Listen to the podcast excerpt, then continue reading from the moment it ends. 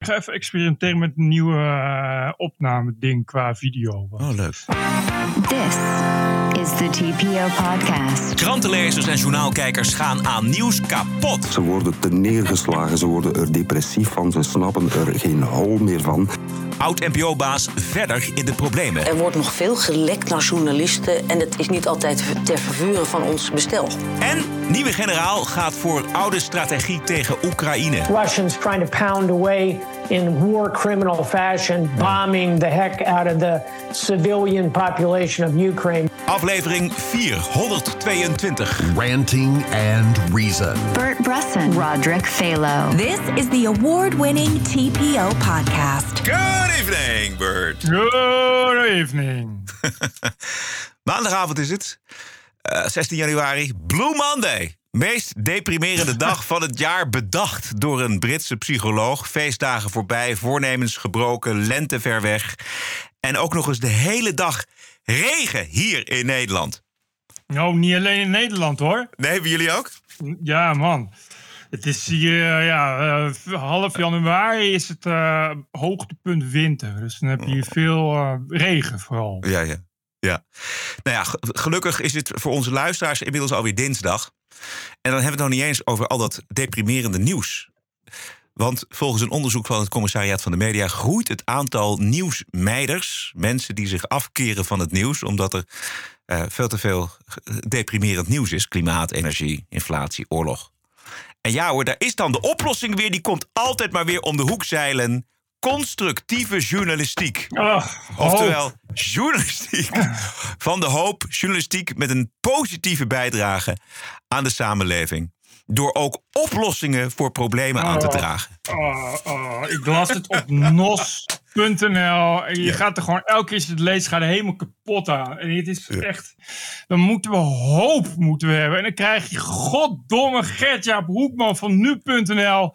Die dan gaat vertellen dat hij positieve en genuanceerde journalistiek gewoon heel belangrijk vindt voor zijn website. Ja. En dan krijg je daarna de hoofdredactrice van AD toch al een kutkrant die er vertelt dat er twee verslaggevers naar het Institute of Constructive Journalism in, mind you, Denemarken. Hij is Denemarken zo'n beetje het gidsland van ja. hinderlijk moralistische hoop als gif in de samenleving injecteren. En dat gaat dan van het AD daar naartoe. Dat verzin je toch niet? Ja, Renny Rijpma heet ze. Renny Rijpma. En dan gelukkig die... Uh, kan, hoe heet ze, uh, Giselle Kan van de NOS, in hetzelfde artikel, daar bleek duidelijk dat hij er geen fuck van moest hebben. Want die zei van ja, bij de NOS doen we niet bewust aan positieve journalistiek of genuanceerde journalistiek. We brengen gewoon nieuws. Eventjes voor, voor iedereen die het nog niet helemaal precies weet. Uh, dit is wat nou precies die constructieve journalistiek is. Hij wordt onder meer onderwezen op het, uh, opleiding, de opleiding journalistiek bij de Hogeschool Wendesheim. En dit is een communicatiedocent. Nou, constructieve journalistiek wil graag bijdragen aan een betere samenleving. Dat betekent dat ze kijken naar wat nieuws doet met individuen. En wat je op dit moment ziet, dat er zoveel nadruk op negatieve verhalen is. Dat mensen daar angstig van worden. En dat het ook leidt dat mensen het nieuws gaan vermijden. Wat constructief graag wil, is dat het publieksgeoriënteerd werkt. En wat betekent dat? Is dat je niet van bovenaf bepaalt wat goed is voor mensen. Maar dat je gaat kijken in die samenleving. Wat voor vragen, wat voor problemen zijn er. En hoe kan je nieuws en de interpretatie van je nieuws bijdragen, zodat die mensen het gevoel krijgen dat ze weerbaarder worden. Ja, dat ze weerbaarder worden. Daar is op zich natuurlijk niks mis mee. Maar weet je wat er ook volgens mij onder zit? Het is een, een noodgreep om die kijkers en lezers en, ja. en, en luisteraars erbij te houden. Dat is natuurlijk zo dat mensen die, zeker door social media en de opkomst van online, worden mensen nieuwsmoe. Dus gaan ze inderdaad nieuws mijden. En dat is natuurlijk de pest voor uh, nieuwsmedia, die het al moeilijk genoeg hebben. Zeker in Nederland, waar je ook nog eens te maken hebt met een door de staat gesubsidieerde uh, nieuwsvoorziening, waar je tegen moet concurreren. Dus zoeken ze iets om, ja, om, om er iets van te maken dat je die, dat publiek weer kan bereiken. In de tweede plaats, en dat hoor je die, die mevrouw net heel duidelijk zeggen, is uh, dat journalistiek moet iets dienen. Dus de journalist, ja, dat was natuurlijk in de jaren zeventig natuurlijk iemand die de betere wereld kon maken. Die, dat moeten we helemaal terug. Dus wederom moet de journalistiek moet de wereld een stukje beter maken. De journalist moet weer iets zijn die kan bijdragen. Want anders weet ik niet. Ik denk dat de journalist zich dan te onzeker voelen of zo. Ik weet het gewoon niet. Maar als een soort welzijnswerker moet ja. je als journalist moet je dan ineens weer de, de maatschappij gaan opbouwen of zo. Nou, fuck you! Ja, wat het probleem daarbij is namelijk oplossingsgerichte journalistiek. Als je dat je, taak maakt, voordat je het weet ben je de gewenste werkelijkheid aan het beschrijven. Want je bent Ja, iets aan het oplossen. Ook al zijn het de meest ingewikkelde dingen, noem een, een, een oorlog in Oekraïne. Wie bedenkt daar dan eventjes een oplossing voor? Wat wil je veranderen? Eh, een, een, een, een vliegtuig crasht, 72 doden. Wat wil je daar nog aan, aan, aan nuanceren dan? Ja. Weet je, wat, welke hoop wil je die mensen geven? Ze zijn toch niet dood? Die feiten zijn keihard. Het leven is keihard. En het wordt tijd eh, dat journalisten dat eens een keer gaan vertellen. En dat mensen gewoon eens een keer leren dat dat nou gewoon eenmaal nieuws is. En het is prima als ze zeggen, ja, ik kan daar niet meer tegen. Dus ik ga geen nieuws meer kijken. Ja, dat moet je lekker doen. Weet je, maar ga dan niet als een soort hysterische dweil dan maar proberen andere journalistiek te maken, zodat je alsnog mensen kunt bereiken. Het gevaar is dat, het, dat we een soort mix krijgen van wensdenken en feiten brengen en zo. Dat maakt het voor de journalistiek allemaal buitengewoon verwarrend en vervelend. Het overleeft het ook niet hoor, Bert. Dat is de geruststelling. Nee. Want in België ging het journaal van de publieke omroep zeven jaar geleden overstag. Onder aanvoering van de toenmalige hoofddirecteur Bjorn Soenens. Die in heel Europa het evangelie van de constructieve journalistiek eh, kwam verkondigen. Eh, dit is hem destijds, dus zeven jaar geleden, op Radio 1. Mensen worden de hele dag overvallen met nieuws via websites en kleine nieuwsjes en grote nieuwsjes. Maar ze missen de samenhang. Ze worden te neergeslagen, ze worden er depressief van, ze snappen er geen hol meer van. Dus is het onze taak om om zeven uur een programma te maken waar de mensen eh, rustig naar kunnen kijken en zeggen van hier word ik slimmer van, hier zie ik de verbanden die ik doorheen de dag niet zag. Dat is gewoon een maatschappelijke verdomde plicht. Maar is dat de taak van het journaal eigenlijk? Want u hebt, u hebt ook achtergrondprogramma's toch in uw, in uw land? wel, Panorama, het noem het maar. Wat ik vaak hoor, eh, daar zijn toch achtergrondprogramma's voor. Maar dan zie ik, die halen 100.000, 150.000 kijkers. Het journaal haalt er, haalt er 1 miljoen. Dan denk ik, hier ligt toch een ongelooflijke opdracht voor al die mensen die de knop niet vinden naar de achtergrondmagazines, maar toch willen weten hoe de wereld draait en werkt. Ja. Deze man heeft het niet gehaald als eh, hoofdredacteur. Want Goh. er ontstonden zoveel eh, verzet van collega's en van redacteuren... dat nog hetzelfde jaar deze hoofdredacteur het voor gezien hield. Ja, maar het punt is ook dat er op zich niks mis is. Ik bedoel, als je dat als medium apart doet, de correspondent doet dat. Nou, dat is toch een succesvol medium. Ja. Weet je wel? Maar dan, die brengen niet ook nieuws. Weet je, die brengen alleen maar achtergronden. Nou ja, en dan op de correspondentiaanse D66 goed was wijzen. Prima. We- Weet je, als, daar is een markt voor. Dus er zijn heel veel mensen die zeggen: ja, nou, ik ben moe van al het nieuws. Ik wil graag eh, alleen de correspondent lezen. Ja, prima. Maar, weet je, waarom doe je dat ook bij je gewone nieuws? Weet je, waar slaat het nou op? Dan krijg je dus dit soort uitspraken van mensen die zeggen dat is je verdomde morele plicht. Nee, dat is het niet. Het is gewoon niet zo. En als je denkt, ja, ik vind het wel belangrijk. Ja, nou, je kan eh, eh, correspondent worden bij de correspondent. Je kan gaan solliciteren als dominee, ga boeken schrijven. Weet je, er is echt heel veel ruimte. Maar je kan gewoon het nieuws toch gewoon het nieuws laten. Ja. Ik snap gewoon niet dat zo'n krant als het AD dan journalisten naar zo'n cursus stuurt. Ik kreeg vandaag iemand die ook in, in de media werkt, die schreef een voorbeeldbericht van hoe zo'n bericht er dan uitkomt te zien. En dan krijg je dus eh, dat je moet gaan opschrijven. eh, ja, er zijn eh, mensen opgepakt bij misdaad. Maar gelukkig zijn er ook miljoenen mensen die niet zijn opgepakt, die wel deugen. De politie zei dat ze heel blij waren aan de andere kant dat er ook nog heel veel goede mensen zijn. Ja. Weet je wel, je- gaat naar een nieuws, je zet het journaal aan, of je, je leest de voorpagina van de krant. Je omdat je wil weten wat er is gebeurd. Een gezin doodgereden, een spookrijder op de A16. Bam. Weet je, dat wilde je weten. Ja. Niet dat er heel veel gezinnen niet zijn doodgereden. Of dat er heel veel mensen zijn die een verhaal hebben dat ze bijna zijn doodgereden, maar niet helemaal. Of mensen die, BN'ers die zich toch wel heel erg dichtbij dat verhaal voelen. Dat wil je niet. Je wilde weten of er iemand is doodgereden op de A16. That's all. Bert Bruson, Roderick Balo. Ranting and Reason. This is the TPO podcast. Ja, ik wil wel zeggen dat wij altijd afgeven op de Volkskrant. Dat is eh, een beetje waar. Maar er staat wel degelijk nieuws in. Zoals vanmorgen bijvoorbeeld. En dat nieuws ging over de NPO-baas Jula Rijksman. Want het is niet de vraag of deze oud-NPO-baas opstapt als wethouder in Amsterdam, maar wanneer. Er zijn namelijk boetes opgelegd Er is tenminste gedreigd met boetes voor NPO-werknemers als zij de geheimhoudingsplicht overtraden. En het gaat om 5000 euro per overtreding en een boete van 1000 euro per dag dat de overtreding voortduurt. En in het licht van de angstcultuur bij de Wereld Draait Door en de, de, de klokkenluider, die werd uh, gesteld toen hij in vertrouwen de schimmige salarisconstructies had aangemeld, is dit natuurlijk een nieuwe smet op het blazoen van Jule Rijksman. Ja, heel erg. Uh, ik las ook meteen reacties van, van Jens van der Brink, bekende mediaadvocaat.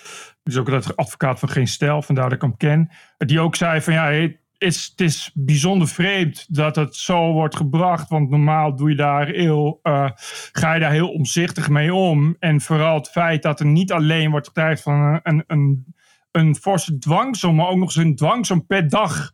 Dat dat voortduurt.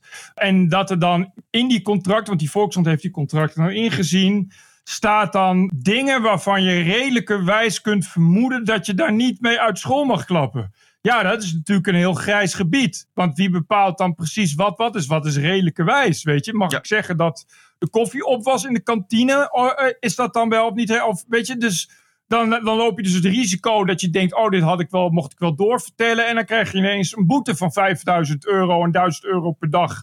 Ja, hoe lang duurt het dan? Wat, wat, weet je, waar moet je dan voor uitgaan? Dus het zijn allemaal hele rare, hele rare normen die, die worden opgelegd. En dan vervolgens gaat Volkskrant verhaal halen, wederhoor bij Shula Rijksman. Een D66-wethouder in Amsterdam, zeg ik er nog even bij. En dan krijgen we, krijgt de Volkskrant geen reactie. Nee. Ik krijg daar wel een heel vies en raar gevoel bij, als ik heel eerlijk ben. Ja. Die geheimhoudingsplicht die is redelijk gebruikelijk. Maar het dreigen met boetes, dat is zeker niet gebruikelijk. En dat, daar zit het probleem. En Volgens drie bronnen zou Rijksman gehamerd hebben op het belang van die geheimhouding, waaruit die boetes ontstaan zijn. En in haar afscheidsgesprek heb ik even opgezocht, een jaar geleden tegenover Broadcast Magazine, hoor je hoe zij baalt van medewerkers die naar buiten klappen, dus hun mond voorbij spreken. Er wordt nog veel gelekt naar journalisten en het is niet altijd ter vervuren van ons bestel. Nee. Ook niet van onze naam. En dus heb je mensen die de NPO haat of de NPO lief hebben of geen idee. Want niemand heeft eigenlijk een idee. Maar wij moeten veel meer zorgen voor die eenheid.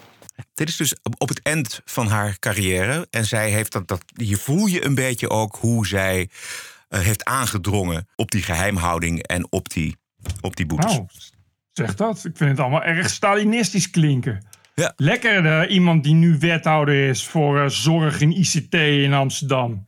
En dan, je zei net ook al, het is in het licht van de Matthijs van Nieuwkerk-affaire. En iedereen weet dat er heel veel misstanden zijn plaatsgevonden op de NPO. En dat je daar niks over hoort. En als er wordt opgeroepen, komen ineens wel NPO's, maar wel allemaal anoniem.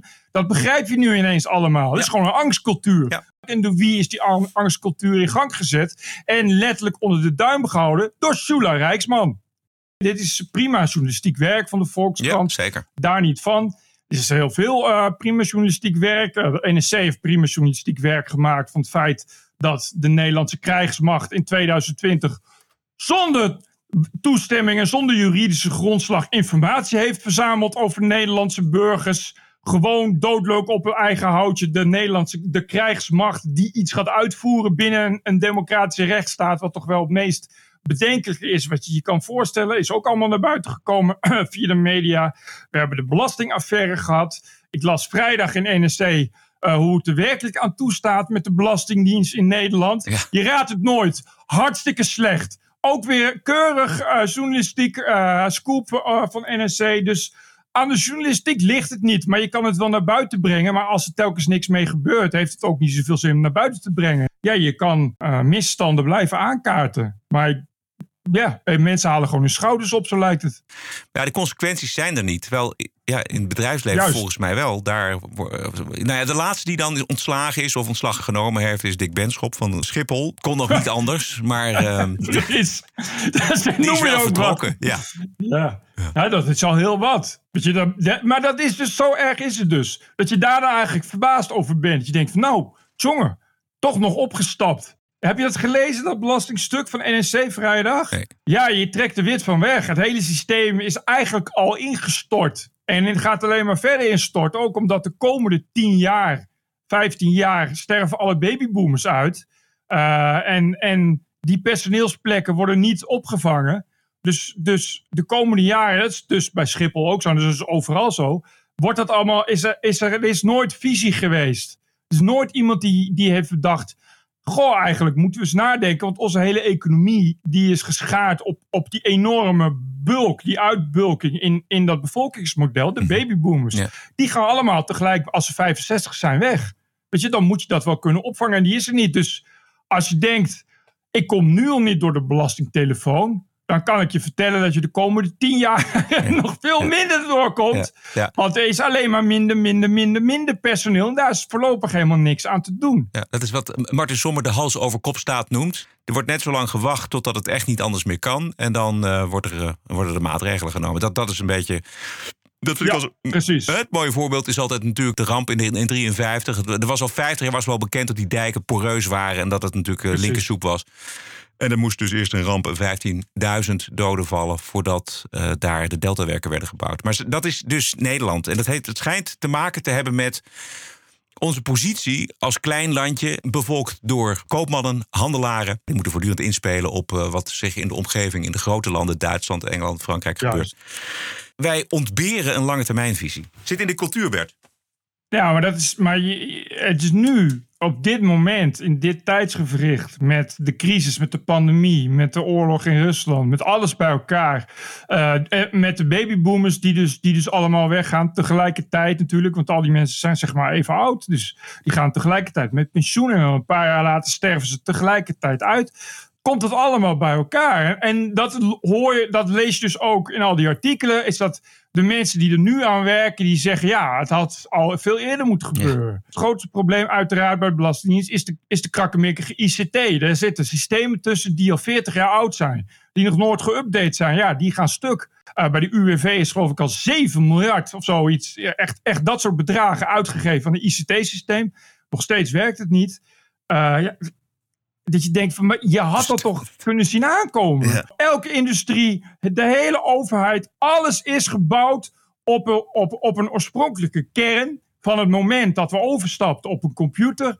En daar is continu bovenop gebouwd. Nou ja, wat je dan krijgt, is dat wat onderin zit, die oude apparatuur, die crasht. Als je die eruit trekt, dan stort alles in als een kaartenhuis. Ja. Dat is verder gewoon elementaire logica. Maar dat probleem is echt veel groter. Daar wind ik me dus over op. Ik Ja, denk, van, het komt allemaal heel netjes naar buiten. En het, het is, het is echt eh, nogmaals hartstikke netjes dat die kranten dat zo goed doen. Weet je, dat die belastingenhorror is ook, ook ja, toch monnikenwerk van Pieter Klein. En, en die andere man van Trouw. Weet je wel, die dat Ja. dag en nacht doen. Ja, Maar wat gebeurt ermee? Niks. Ja, dat, Ja. dat is ook zijn frustratie, gaat dat weet het. ik. Ja, vreselijk. Maar ja, ik, ik denk wel eens ook van, van eh, weet je, hoe hou je het vol? Hij is nu baas van Nieuwsuur. Dan krijg je nog meer scoops. Weet je? Dan moet je, heb je nog meer onderzoek. En dan moet je elke dag constateren dat het er niet beter op is geworden. Maar dan zit hij in ieder geval op zijn goede plek. En die mensen Nou, hebben dat wat. wel, ja. is goed. De winnaar is... Bijna zes jaar onafgebroken. Twee keer per week een eigenzinnige kijk op het nieuws en de nieuwsmedia. Elke dinsdag gratis en elke vrijdag voor abonnees.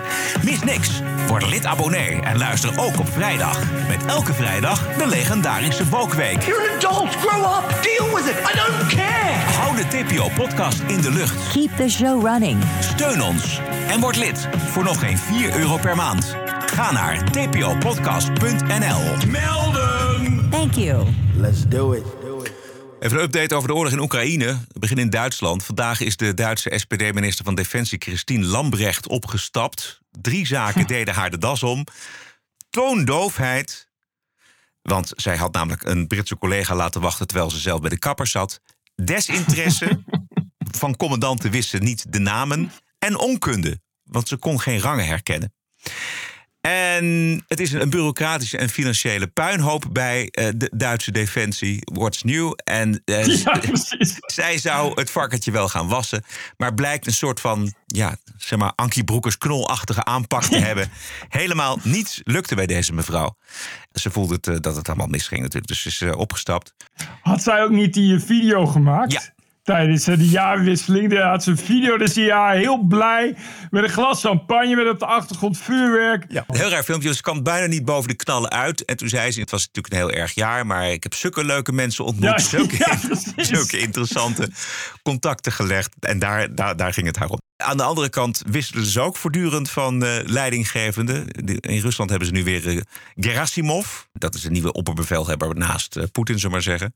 En dat is een man die ook al echt heel lang meedraait daar. En eigenlijk, ja, is het een. volgens mij, wat ik hoor en lees van de analisten die het kunnen weten, die zeggen van ja, weet je, dit, het is zo'n verschrikkelijke opdracht om het daar goed van af te brengen in Oekraïne, dat het eigenlijk gewoon een demotie is om daar de leiding over te krijgen. Ik wou net zeggen. Dat wil niemand. dat wil niemand. En ik uh, zag een voormalige NAVO-commandant, de Amerikaan James Stavridis, afgelopen weekend bij NBC over Gerasimov. Gerasimov is a uh, three yards in a cloud of dust kind of warfighter. He's mm-hmm. he's a grinded out on the ground. He's a, a, product of the old school Soviet system. Don't look for any uh, sudden moves on his part. And uh, recall also, Chuck, the outgoing commander was the head of the Russian aerospace forces, um, the Air Force, if you will. So I think that Gerasimov tells us that when spring comes, and it will in a matter of months, mm-hmm. this is going to go back to a standard ground operation. You'll still see the Russians trying to pound away in war criminal fashion, bombing the heck out of the civilian population of Ukraine. But Gerasimov taking this spot to me smells like uh, increased infantry activity. Ja, gewoon de, oude voet verder, zullen we zeggen. Ja, maar het Westen gaat nu tanks sturen. Ja, precies. Ja. Uh, mooi moment dat nou ook die Duitse minister opstapt. Dieper kan Duitsland qua defensie niet in de shit zitten. Want gisteren bleek ook al dat Duitsland kan helemaal geen tanks sturen, omdat de enige tanks die ze hebben, dat zijn afgekeurde Leopard 2 tanks, maar die bouwer die moet ze dus eerst ombouwen. Dus niet eerder dan 2024 kan Duitsland bijdragen met Leopards. Ze hebben er al heel weinig. Ze hadden er natuurlijk ooit meer dan duizend uh, in de Koude Oorlog. Alles is wegbezuinigd, dus ze hebben nu nog maar 350 waarvan een deel natuurlijk continu in de, in de garage staat. Dus ze hebben er eigenlijk maar pak een beetje 200 operationeel. Die willen ze graag zelf houden. Engeland. Maar de, Brit ja, de Britten. Challenger 2, dat is uh, eigenlijk uh, samen met de uh, Abrams en de Leopard 2 de beste tank ter wereld. Dus die gaan wel naar de Oekraïne. Polen heeft ook nog wat Leopards, zijn er niet zoveel. Gaan ook naar de Oekraïne. Ehm, en maken ze daarmee een verschil, Bert? Want jij weet er, jij weet er het een en ander nou, van. Uh, ja en nee. Uh, wil je echt een verschil maken als in we gaan Rusland helemaal wegvagen, dan heb je er wel meer nodig dan een paar honderd. Maar het is echt uh, iets. volgens mij was het Marten Kruijf die ik erover hoorde, die ook zei: je kan niet bepaalde strategieën en bepaalde doelen kun je niet bereiken zonder tanks. Dus als je een leger hebt, heb je ook tanks nodig. Als, je, als je je infanterie ergens op een bepaalde manier wil inzetten, heb je die tanksteun nodig. Anders leg je het af. En de Russen hebben heel veel tanks. Wat ze in Oekraïne inzetten is niet al te best materieel, zo blijkt. Maar ze hebben er alleen echt heel, heel, heel, heel veel. En dat komt dat ze uh, wel alles op voorraad hebben. Namelijk van de Koude Oorlog, toen ze de duizenden hadden. Uh, en dan moet je iets tegenover kunnen zetten. En dat zijn tanks. En de tanks die er nu in gaan, de Leopards en de Challengers. Dat zijn wel echt uitstekende tanks. Je moet wel, de Oekraïners moeten er wel voor getraind worden. Um, en de Amerikanen sturen voorlopig alleen Bradleys. En dat zijn uh, lichte tanks die infanterie kunnen vervoeren. Wel een geducht wapen, zeker als je ze samen inzet met de Abrams tank. Maar de Abrams gevechttank die de Amerikanen hebben zijn niet zo inzetbaar in Oekraïne, want die lopen op kerosine in plaats van oh. uh, benzine. Daar zit een uh, turbine in, zeg maar, net als in een straalmotor. Dus die kunnen heel snel en heel hard, alleen heb je er wel kerosine voor nodig. En kerosine is iets wat de Oekraïne niet echt voorradig heeft. Dus Abraham zit er voorlopig niet in. En dat betekent dat de Oekraïners het nu moeten hebben dus van de Britten en van de Europeanen. En de Europeanen op Frankrijk na hebben alleen de Leopard 2. Maar dat zijn er dus heel weinig en die moeten worden omgebouwd. Dus het schiet niet heel erg op nee, voorlopig. Nee, nee. Leuk dat jij er zoveel technische kennis over hebt, Bert. Dat is, uh, ja, ik, ik, heb dat van, geeft onze podcast extra kastje. Michiel Mans geërfd. Michiel Mans okay. helaas overleden aan longkanker, maar dat was wandelende, wandelende oorlogs- en uh, militair materieel encyclopedie. Ik kwam nog een uh, interessant stuk tegen over de oorlog in de Financial Times. Wantrouwen tegenover Poetin groeit onder de hogere echelons bij de Chinese Communistische Partij. Uh, Peking is van plan zijn buitenlands beleid te heroriënteren, schrijft de Financial Times. Weg van Moskou uit vrees voor een afname van de economische en politieke invloed van Rusland. Als een direct gevolg van de rampzalige invasie van Oekraïne. De Financial Times heeft gesproken met anonieme Chinese functionarissen en regionale experts. Dat blijft natuurlijk anoniem, dat is niet, niet voor niks. Maar als het te naar Financial Times is, dan wil ik dat wel geloven. Eh, de invasiebeslissing werd genomen door een zeer kleine groep mensen. Volgens bronnen was China niet op de hoogte van het plan van het Kremlin om vorig jaar een grootschalige militaire invasie van Oekraïne te lanceren. Nou, als hij China tegen zich krijgt. Ja, dat wordt wel heel lastig. China is, is eigenlijk de enige grootmacht op, op de Amerikanen na. En uh, hij heeft natuurlijk tot nu toe eigenlijk altijd ruggensteun gehad van, van China. Hij hoeft gewoon niet om te kijken. Want zijn buren, dat is China. Uh, daar hoef je niet bang voor te zijn. Maar ja, als hij die Chinees tegen zich krijgt. Het lijkt een beetje alsof Poetin dus niet volledig open kaart heeft gespeeld over wat hij van plan is in Oekraïne. Tegenover China. Dus de vraag of hij dat moet. Maar als je vertrouwen wil hebben en als je als je een maatje wil hebben in deze, in deze wereld, dan moet je dat volgens mij wel doen.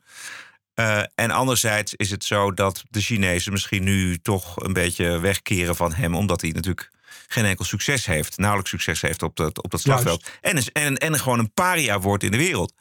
nog een, een andere quote. Anonieme uh, Chinese functionarissen geloven dat de doelstellingen van het Kremlin in Oekraïne gedoemd zijn om te mislukken. En dat Rusland als een kleine macht uit het conflict zou komen. Ja. Ja, dat lijkt me een hele goede conclusie. China, maar de, de, vraag is uh, wat, dit, wat dit voor een effect gaat hebben op, op Poetin en vooral op de Poetin-getrouwen. Ja. Want tot nu toe uh, ja, de, kijk, de, de, kritiek uit het Westen, die zijn ze wel gewend. Maar de kritiek uit China is wel een heel andere koek. Dus dat kon diplomatiek nog wel eens behoorlijke betekenis hebben. Als China zich daar echt op die manier kritiek blijft uiten. En als ze echt druk gaan uitoefenen actief, wordt het denk ik wel heel lastig voor Poetin om de boel bij elkaar te houden, voor zover dat nog mogelijk is. Ja. Het zou wel mooi zijn als China dus wat nog, nog wel invloed houdt op deze man.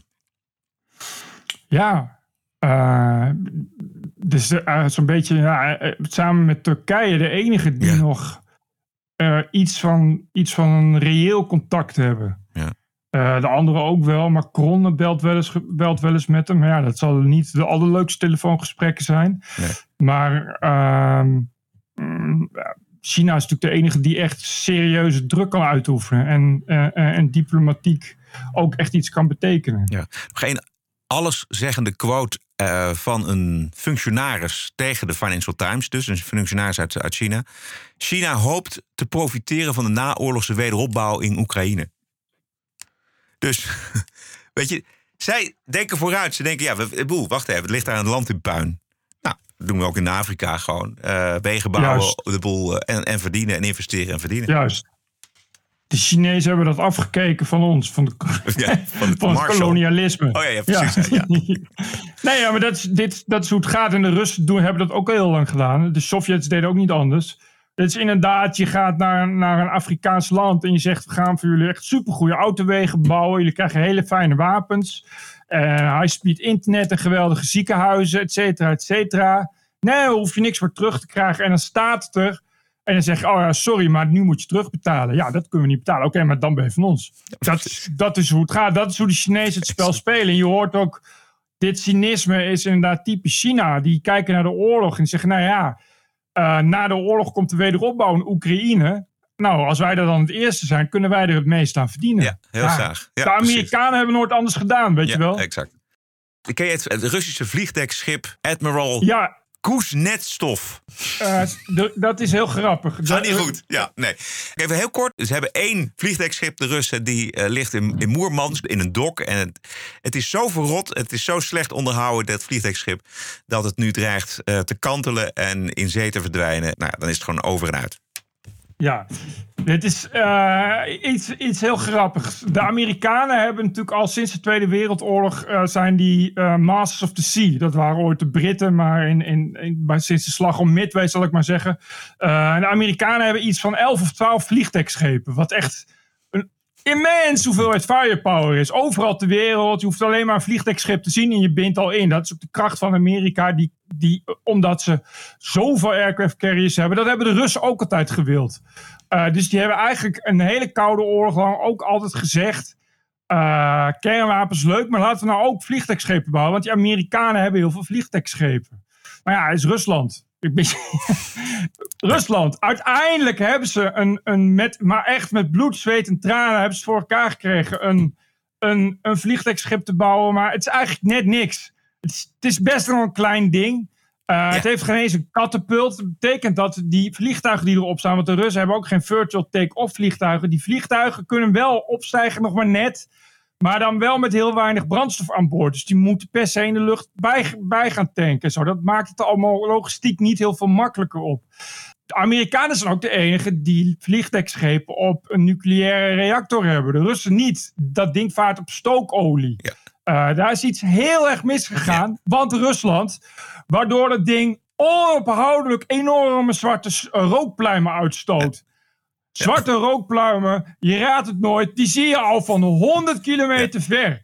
Dat is niet iets wat je als een vliegtuigschip wil, namelijk het tegenovergestelde. Dus het is echt eigenlijk alles wat je van de Russen verwacht, zie je terug in het enige vliegtuigschip wat ze hebben, wat ze dus niet kunnen gebruiken. Ze hebben dat twee keer ingezet en twee keer leek het er meer op dat ze probeerden de vijand weg te krijgen door ze aan het lachen te krijgen dan ze weg te jagen. Omdat het zo'n droevig aangezicht was. Ja, op een gegeven moment lag dat schip dus voor uh, de kust van Syrië. En toen was er een, een, zo'n vliegtuig, die moest weer landen.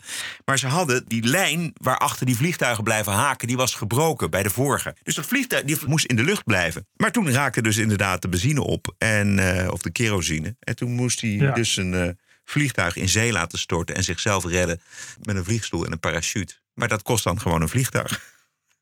Ja, en uh, die Syriërs, of tegen wie vochten ze eigenlijk in Syrië, die uh, lachten, zich, uh, lachten zich kapot. Wat, ja, weet je, een vliegtuigschip hoort er echt een beetje de backbone van je, van je krijgsmacht te zijn. En niet, niet het lachetje van de krijgsmacht. Maar dat is wel een beetje Moskou door de jaren heen te voeten uit. En het is ook zo dat in die Zwarte Zeevloot en zo, er lopen daar heel veel lui die krijgen niet of nauwelijks betaald. En de corruptie is eindeloos. En, en, en, alles gaat met oude troep. En geüpdate oude troep. Die wordt geüpdate met oude troep. En het is allemaal één groot drama. En het is natuurlijk een gedeelte van, van de Russische Navy. Uh, ja, betekent ook snoeiharde ontberingen. Weet je? Dus het is niet iets waar je heel makkelijk mensen voor kunt trekken. Typisch Russisch. Ja. Het is, ja. Wat de Amerikanen wel hebben, hebben echt de Russen op, op, op Navy-gebied echt het tegenovergestelde. En dat, dat is het droevige ervan. De Russen willen heel graag, uh, want de Zwarte Zeevloot is, is echt een grote trots. Ja. Maar het is echt, als de Amerikanen het willen, dan hebben ze morgen de hele Zwarte Zeevloot laten zinken. Zonder ook maar dat ze enig zweet uitbreekt. En dat is het droevige van, van, de hele, van eigenlijk de hele uh, uh, Sovjet-erfenis. Die mentaliteit hebben ze ook georven van uh, de Sovjet-Unie. Dat, dat, Volledig. Ja. Um, ik heb nog één bonusquote. If you like. Ja. TPO Podcast de bonusquote van uh, Shula Rijksman nog eventjes. Want in dat gesprek met uh, de Broadcast Magazine over haar afscheid bij de, bij de NPO. Daarin uh, gaat het op een gegeven moment ook over diversiteit. Letten we even op. Kees van der Laan. Diversiteitsvraagstuk, wat jij heel belangrijk vond en vindt. Absoluut. Um, waarom, waarom is dat zo moeilijk? Ik denk dat het een aantal uh, ingewikkeldheden... A, uh, de, de markt zeg maar, van mensen die zich aanbieden... met name aan nieuws en, en, en uh, actualiteiten of dat soort programma's... blijven klein. De school voor de journalistiek is nog redelijk blank. Ja. Juist. Oei. Ja, Kees van, Kees van der Laan is uh, de hoofdredacteur van Trouw... die iedereen voor racist uitmaakt, die het woord blank gebruikt. Nou, bij deze dan. Meer diversiteit, inclusie en wokgekte in de Wokweek van aanstaande vrijdag natuurlijk. Speaking Daarin, of... Ja, vertel. Ik had uh, die film gezien waar we laatst het fragment van La, La liet horen... Um, waarin Kate Blanchett speelt. Even denken. Uh, dat was uh, Kate Blanchett, is dan een pianolerares die haar oh, leerling, ja. die leerling zegt: Ik wil niet naar Bach luisteren, want dat is een cis-mail, oh, ja, ja, misogynist en zo. Ik heb de film gezien, die heet uh, Taar, heet die. Die duurt meer dan 2,5 uur. Ingewikkelde film. Uh, maar volgens mij is die uiteindelijk wel anti-woke, omdat volgens mij de boodschap van de filmmaker is Ik heb het daarna nog opgezocht, maar hij wil in interviews wil hij niet echt vertellen waar het over gaat, omdat hij dat eh, graag aan de discussie overlaat.